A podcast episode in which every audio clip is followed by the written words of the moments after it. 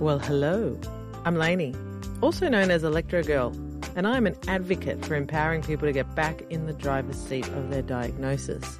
See, I was diagnosed with epilepsy 30 years ago and basically was never satisfied with hearing from a doctor that pharmaceuticals would be the only approach to controlling my seizures. I just wasn't going to take it. Out of my way, mortal! So I committed many years to researching and finding an answer outside of the Western medicine approach to find a more holistic approach in managing and treating my epilepsy and the seizures. The Love Your Diagnosis podcast is a show about exactly that. Each week, we will be looking into the life of someone who has been diagnosed with a condition or illness and has succeeded in managing their diagnosis both in and outside of Western medicine. To start off, we will look at the Western medicine prognosis and approach to dealing with their diagnosis inside the square. Then, we'll dip our toes a little deeper into their story, where we talk about other empowering modalities that worked for those people outside of that square. Basically, what put them back in the driver's seat of their diagnosis.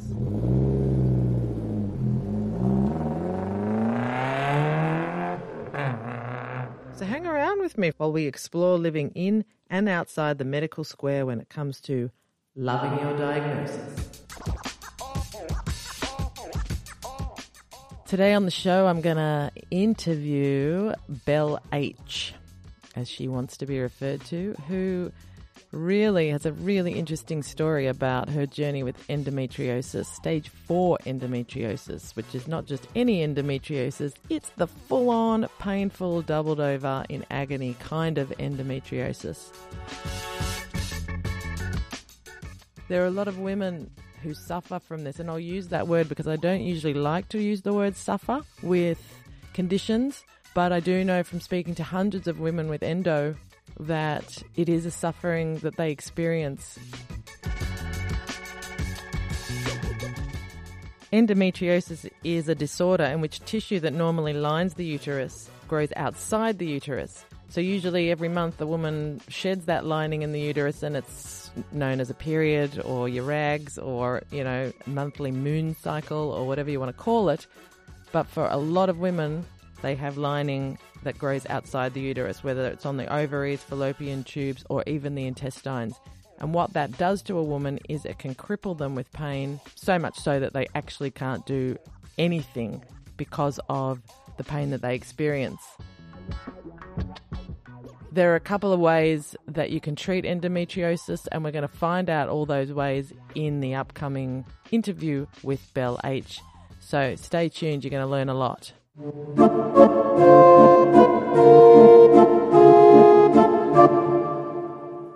Welcome, Belle. It's a very special podcast because I met Belle through a DJ course hashtag that me and my biz partner started. And she's just become a little bit endearing to my heart. So, and she agreed to be on the show because she's a freaking legend. Thank you. I know you're a little bit nervy about doing this. Have you ever spoken about what you're about to speak about today? Yes, I have, not necessarily in a public forum. I think I get a bit annoying talking about it because it was such a big thing that, you know, I'm a bit of a pest when I talk about it, but I've never been on a podcast before, so this is quite new, but hey, why not? Okay, well, are you ready to jump straight in? Sure. Let's do it. All right, well, then the reason you're here is to actually talk about what you've been diagnosed with. So give us a little bit of a brief overview, what you've been diagnosed with, how long ago, and a brief description of what it kind of is. Yes, well, part of what I was going to talk about today is that what I'm talking about is in past tense. What I did have was stage 4 endometriosis. I remember when I was about age 12, and I think it was pretty early in puberty, being on the floor of my friend's bathroom, vomiting and in excruciating pain because of my menstrual cycle, and being like, what the hell is this experience? And that was pretty consistent for about 25 years until I opted to have a hysterectomy when I was 38. Wow. So did you menstruate like every 28 days or with endo or is it? Yes. Really? Yes. So my cycle was pretty consistent, but it was for about 3 to 4 days of every month I would be I would be in a lot of pain. Like I don't know how it would measure on the pain scale, but it was awful. Like I often would pass out from pain. Wow. So from 12 till 38, that is a very long time monthly to have to deal with something like that. So basically, firstly, does it come, because I know that there are three ways that women get endo, and I worked for a medical cannabis company, and I actually worked out myself that for some women, a lot of women that have endometriosis, a common theme is that they've been traumatized in their younger years. I put that together myself just from the hundreds of women that I spoke to with it, and always went to that thing. But other ways you can get it is that it's genetic, or that it's during birth, or that that you've just been born with an abnormal uterus. Do you fall into any of those categories? I think I would say genetic, because other members of my family also have endometriosis. So, okay. Yeah, I am interested in the mind-body connection, and sometimes I've wondered about it. I wouldn't identify as someone who's had significant trauma, particularly not around my uterus or anything. So, yeah, I don't know. But, yeah, I would say genetic. I feel it's pretty genetic. Or because I guess it's in your family. Do you have sisters? Yeah, I got a sister. She's doing the DJ course. Of course, Kath. Yay. Does she have it as well? Yes, she said I could mention that she does. So I'm talking with her consent. So, yes, she does. Thanks, Kath. So did your mum know immediately what it was, what you were going through? I can't really remember what the conversations were about it.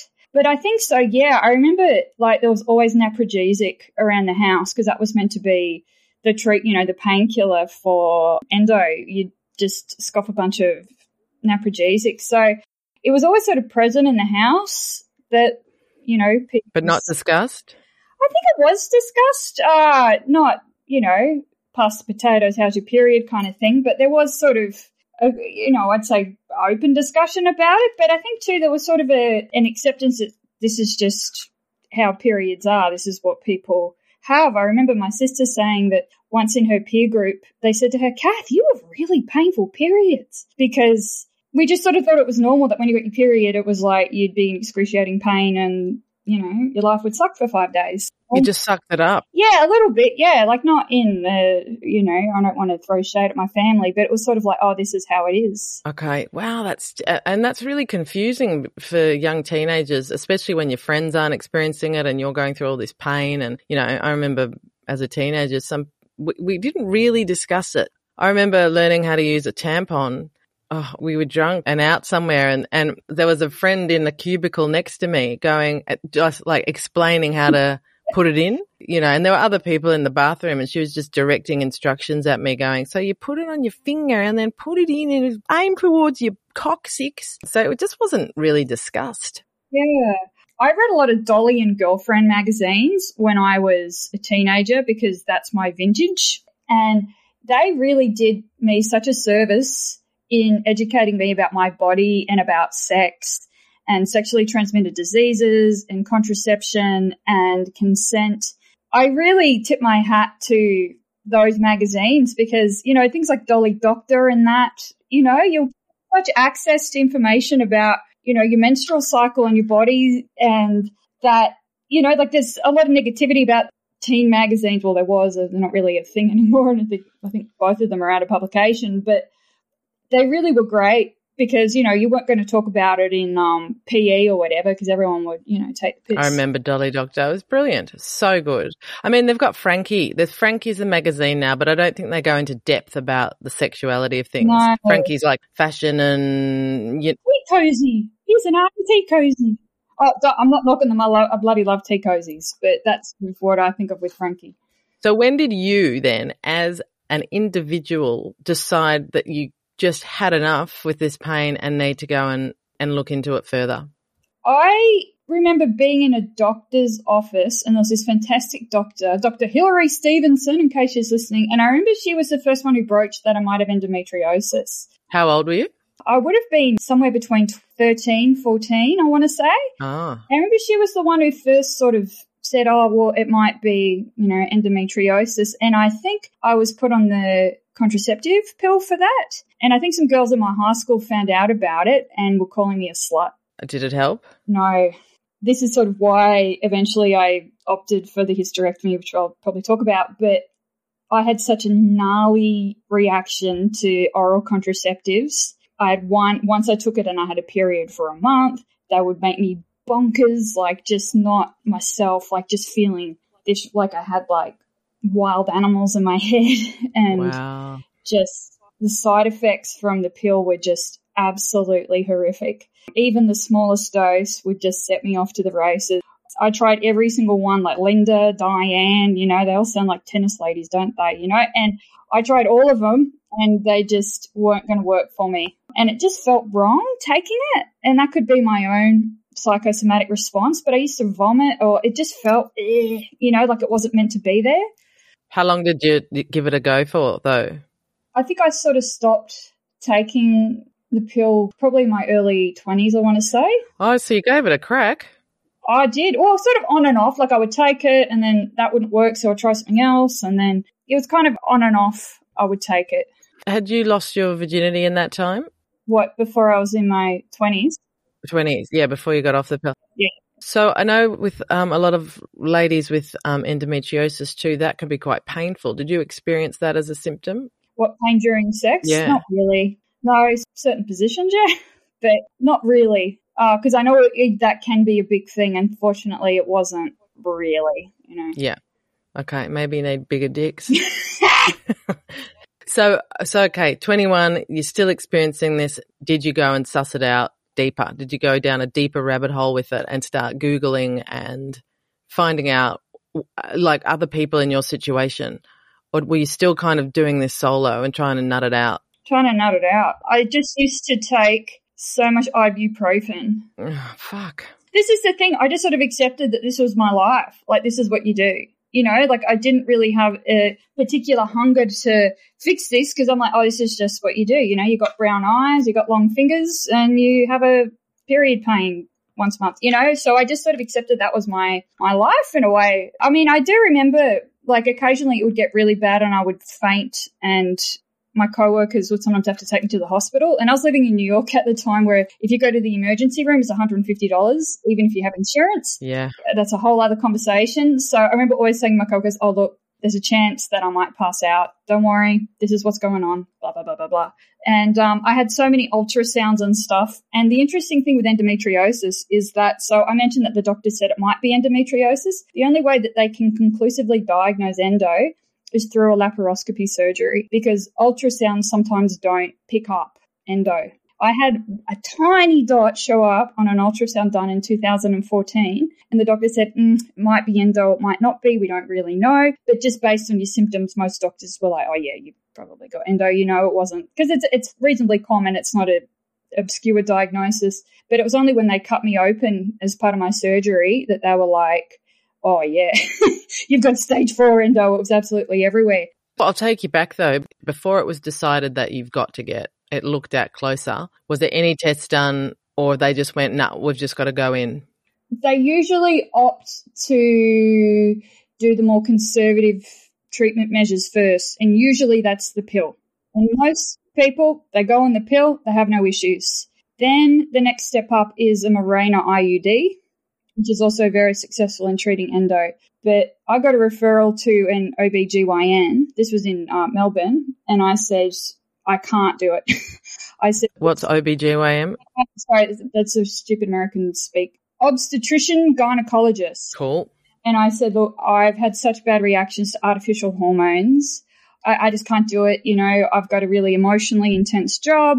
I just can't risk going bonkers from Mirena IUD. And so he said, well, there's some other options. One is called a laparoscopy, where they can remove the endometrial lesions. Often people who have that have been able to get pregnant after that, but it does come back. The second option is, I think it's called a endometrial ablation, where they cauterize the lining of your uterus. So you absolutely cannot get pregnant after that.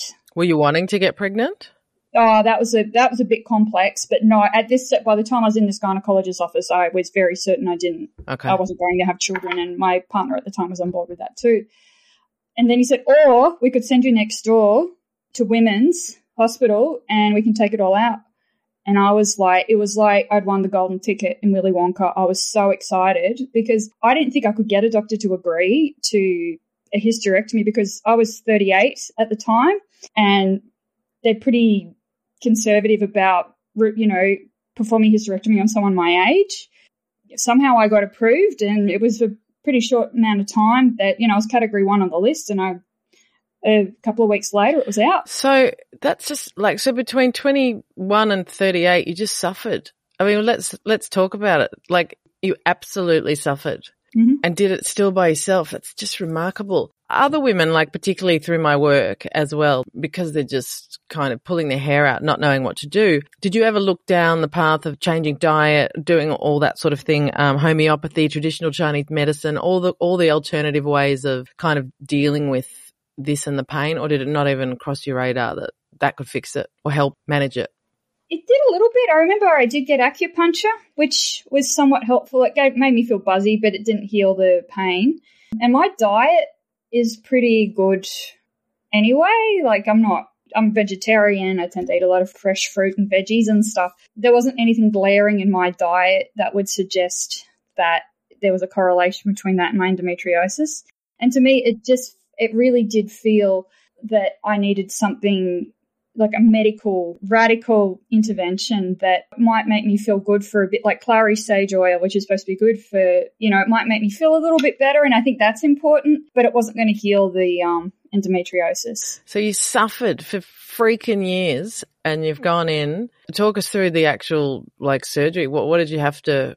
Were you nervous? Like, because there's risks. What are the risks? It was kind of funny. Like, I was really gung-ho about the surgery. Like, oh, it's cheering, you know. I was like, yes, it's amazing, yeah. And then I remember just as I was getting ready to go into the surgery, I was like, oh, dear, I haven't got, like, a medical will or anything. So I said to my then partner, look, if anything happens, just pull the plug. Then I had to sit in the waiting room for the operating thing. And, you know, they put you in the funky gown and the funky hat and you're just sort of sitting there waiting. And the TV was on and there was a bunch of women's magazines. I would say about an hour into the surgery or before the surgery, I was like, I'm making a mistake. I'm supposed to have kids. This is a mistake. What made it kind of worse, or not worse, but the surgeons were quite responsibly saying that we need you to verbalize that you understand that this surgery means you cannot have children, because they want you to go in knowingly and they want your consent. I was aware that boy saying, you're supposed to have kids, was a little truth, but it wasn't the whole truth. And the whole truth and the bigger truth was that this was going to be a good thing to have this surgery and that I was just freaking out. Then I remember walking into that room, because they make you walk in, they don't wheel you in. And that even felt like it had some symbolic weight to it, because if you're wheeled in, it's sort of against your will. But if you're walking in, it's like something you're walking into. And there's sort of a sense of agency with that, which is in its own way kind of terrifying. And all these people in robes and surgeon gowns are kind of looking at you and you're like, hey, how you doing? And then the anesthesiologist, I don't know what you'd call it, put the thing, and then I woke up. When you were freaking out, did they sedate you with anything so you could chill out, or were you completely compass mentis before you had to walk consensually in? I didn't share that I was freaking out. Okay. Of course you didn't. They would have understandably been concerned. And the great Aussie Batlard didn't share that.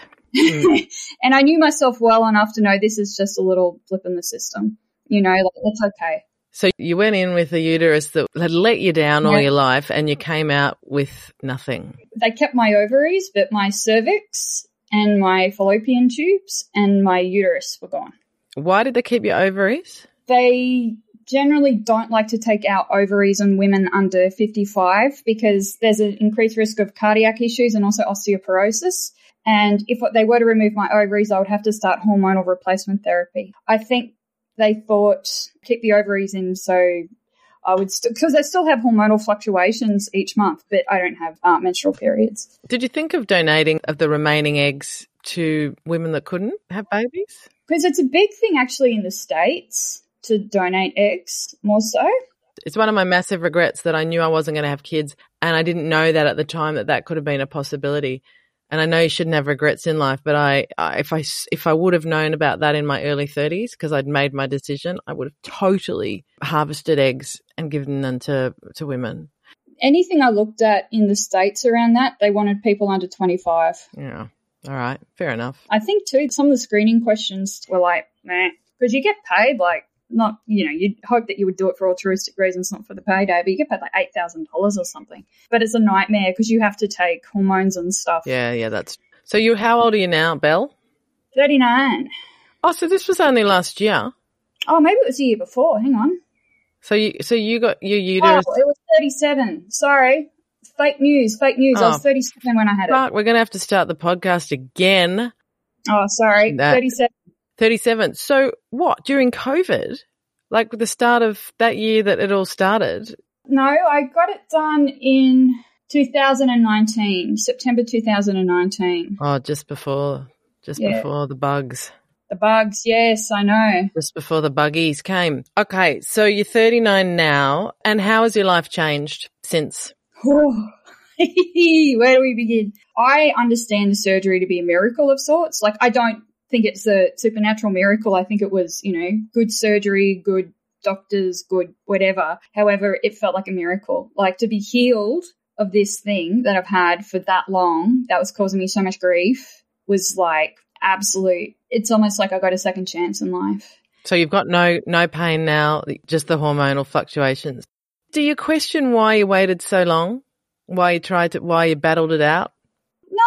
I mean, for one, I try not to, like you said before, I sort of don't have regrets. I think, well, I made the best decisions I could at the time, and I did try and get help for it. But I think what prevents a lot of help for this is the idea that women want children and you can't do anything too aggressive because they might change their minds. So after the age of 35, they tend to sort of trust you a bit more when you're like, I'm not going to have children. And also, too, there was a period in my sort of early 30s where I was a bit on the fence and where I was like, are we going to have kids? Are we not going to have kids? Yada, yada, yada. So the fact that potentially, you know, having children could come into the picture impacted the sort of treatment I was going to get, because if I was to get, say, endometrial ablation or even hysterectomy before that, well, that would be completely ruled out, and I wasn't quite ready, I think, to take that step and say, nope, I'm out. I need to ask you this because I think it's an important thing for people listening to understand too. Yeah. Has it affected your sex life? Having that, has it affected your orgasms? Has it affected your? It's a very real topic. It is a real topic. Yes, I will talk about that. Well, it's one of those things where correlation doesn't necessarily equal causation, because, oh God, I hope my mum doesn't listen to this. So I got a divorce during COVID. Let's just say that my recreational activities have shifted since then, and I may or may not have a different partner, and because of that, you know, I'm not sure if you would say, oh, it's because of the hysterectomy that, or if it's other factors, shall we say. I think, too, it's like, yes, there is much more orgasmic potential in me. I feel much more freer in my body, much more, I guess, comfortable having a vagina, because I think before I had a lot of shame and a lot of, I mean, maybe that has something to do with the endometriosis, maybe not. And I think, too, when you get to your late 30s, it's a little bit like, yeehaw, I'm going to have a party, because you kind of much more comfortable in yourself, you're much more accepting of yourself. And I found that having the surgery just brought out all this life in me, and like all this new, I had so much more energy. I wanted to go out dancing. I wanted to do things. I had so much more kind of confidence in myself and trust in myself. So it sort of has fed into, I guess, my sexuality as well, and that I feel much freer and much more comfortable with, you know, pleasure in general and love in general and being embodied as well. Like, I dance almost as a spiritual practice now. And every time I have to say this, every time I dance now, I always do a little gratitude dance for my surgeons and my doctors and everybody, because it's like, this is possible because of that surgery. Like, I remember once it like would have been the 8th of the month, and it would have been the day I would have had my period, because I tracked it pretty religiously. And I was like, I would be in bed, unable to move right now, and instead I'm in Fitzroy, you know, having a boogie at an ecstatic dance thing. Like, what a gift. Okay, that's good to know, because I think people that think about hysterectomies think, oh, I'm going to lose my sex drive. So that's good. If you're falling in love with your life and yourself, that also, and your mind is not in that whole, oh, I've lost I've lost something, but I've gained something, that psychologically is a win anyway, because you're telling yourself life is joyous, not that you've lost something. Have you got any tips for women possibly your age or younger or even older that are going through this and contemplating or feeling the pain and not doing anything about it and contemplating a hysterectomy? Do you have any tips to share? I think there's, I guess, two things I would say. And the first is I think it's helpful to develop a relationship with a GP. I mean, you know, a professional relationship with a GP who will know you and they can walk you through the journey. Like I mentioned, the doctor I had in my teens, and I know I have an absolutely fantastic GP now. And I think when they get to know you, you can kind of work on a treatment plan together. Maybe that will include Mirena. I mean, there's much more options now. Endometriosis is much more discussed. We can thank Emma Wiggle for that because she's done a lot of advocacy work for endometriosis. And I think having the same GP I have found helpful. I remember somebody said to me, like, and I think they were quoting Maya Angelou, like, go with yourself. You'll have a lot of voices, particularly if you're under 40, if you're getting a hysterectomy, about your life and, you know, not having kids if you don't have kids or what it means. But one of the reasons why I was actually motivated to speak on this podcast is to be like, my life is not a tragedy. Like, I have really good things in my life and I love kids and I love pregnancy and I love all of it. And I'm also quite okay not having that as part of my life. And it's not a bad thing, but that's me and I know myself. And if you feel within yourself that this is something that would cure you, go for it. You might get a bit of pushback from people, but fuck them. I mean, they're not the ones suffering 5 days a month. Yeah. And the very last wrap-up question is, do you love your diagnosis? But as you say, it's not your diagnosis anymore. But are you glad that you experienced it? And how do you think that humbled you as a person dealing with something like that? I think I'm tougher than I look, and I can deal with a lot with a straight face because, you know, I've had to go to work with excruciating pains and still be, hi, everybody, how are you? And make water cooler chat. And even though I guess sort of the compartmentalization of what I'm going through compared to my external affect might be not ideal in some circumstances, I think it's like I kind of pride myself on someone who can show up and do the job. But if you had your time again, you little Aussie battler, now moving forward, is suffering the best option for you? Or are you going to, you know, has this been a lesson to like actually maybe look into something in the future instead of just like sitting in silence and having that whole I'm okay mindset? Yes. Definitely. And I think too, it's taught me that, you know, you can advocate for yourself and be a bit of a pain in the ass sometimes, because I was like, I'm not taking Mirena. I'm not. And usually I'm like, you're the one with the medical degree. I'll listen to you. But I was like, fuck no, I am not doing Mirena. Yeah. I don't know. I think it's good to be a bit of a pain sometimes. Yeah, be a health Karen. Yeah, absolutely. Investigate, research. Yeah. That's been the common theme for a lot of people that have spoken on this. Research, advocate. There was a meme I think I put up on my Insta account. You're not a difficult patient if you self-advocate. Is there anything you wanted to add to wrap up? Or, I mean, it's been an incredible journey that we've put all your suffering into 30 minutes. I did think of another bit of advice for anyone who is considering hysterectomy. On Facebook, there's numerous groups for people having hysterectomies, and they are the most beautiful place on the internet. Like, just imagine a supportive, gorgeous community of women cheering each other on. When you have a bad day, they help you. You think, answer your questions, and it's a really, like, it's the internet at its best. You can send me the link, and I'll put it in the podcast notes. Yes, I'll find the ones that I was on, and it actually kind of made me think about the internet a little bit differently, because it is there's some really beautiful people who will help you through the decision-making if you just need to chat about it. That's brilliant. For anyone that's looking for support, I'll put the link in the podcast notes. And yeah, thank you, darling. Thank you so much. It's really good to know a little bit more about your story and see. Oh, thank you, Lainey. See the joy in your face when you're talking about how you're not suffering anymore. My goodness. Yeah, it's really something. Like, sometimes I feel like, you know how you turn on TV at 4 o'clock and there's those dodgy televangelists and they go, I'm healed.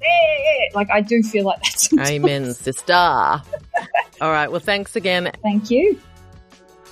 The Love Your Diagnosis podcast is proudly produced by me. My goodness, it's amazing what people can put up with when they just think that something's normal that they're experiencing.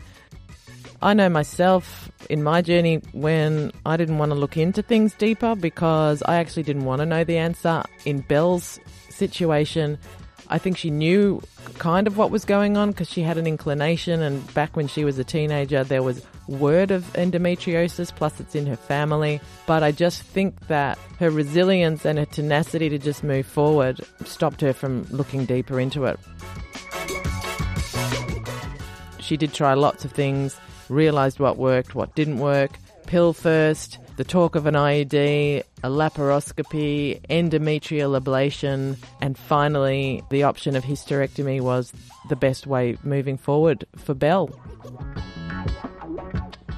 That's a really confronting thing to have to come to terms with when you're 36 for a lot of people, but as we heard in Belle's story, she was elated. It was like a gift from the heavens to be able to get out her uterus and live a normal life where she can now experience pleasure in her day-to-day existence, both sexually and just physically and personally, without having to deal every 28 days with this excruciating pain that takes over her life.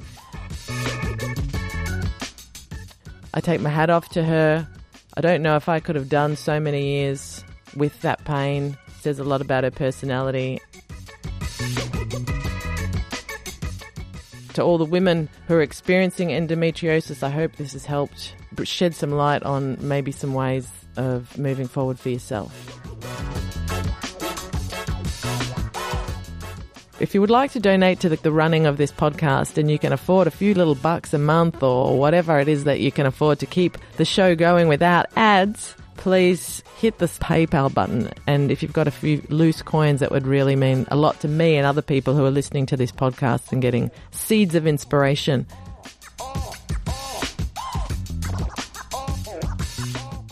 Also, leave a review on Apple Podcasts, because that just means more people will know about it.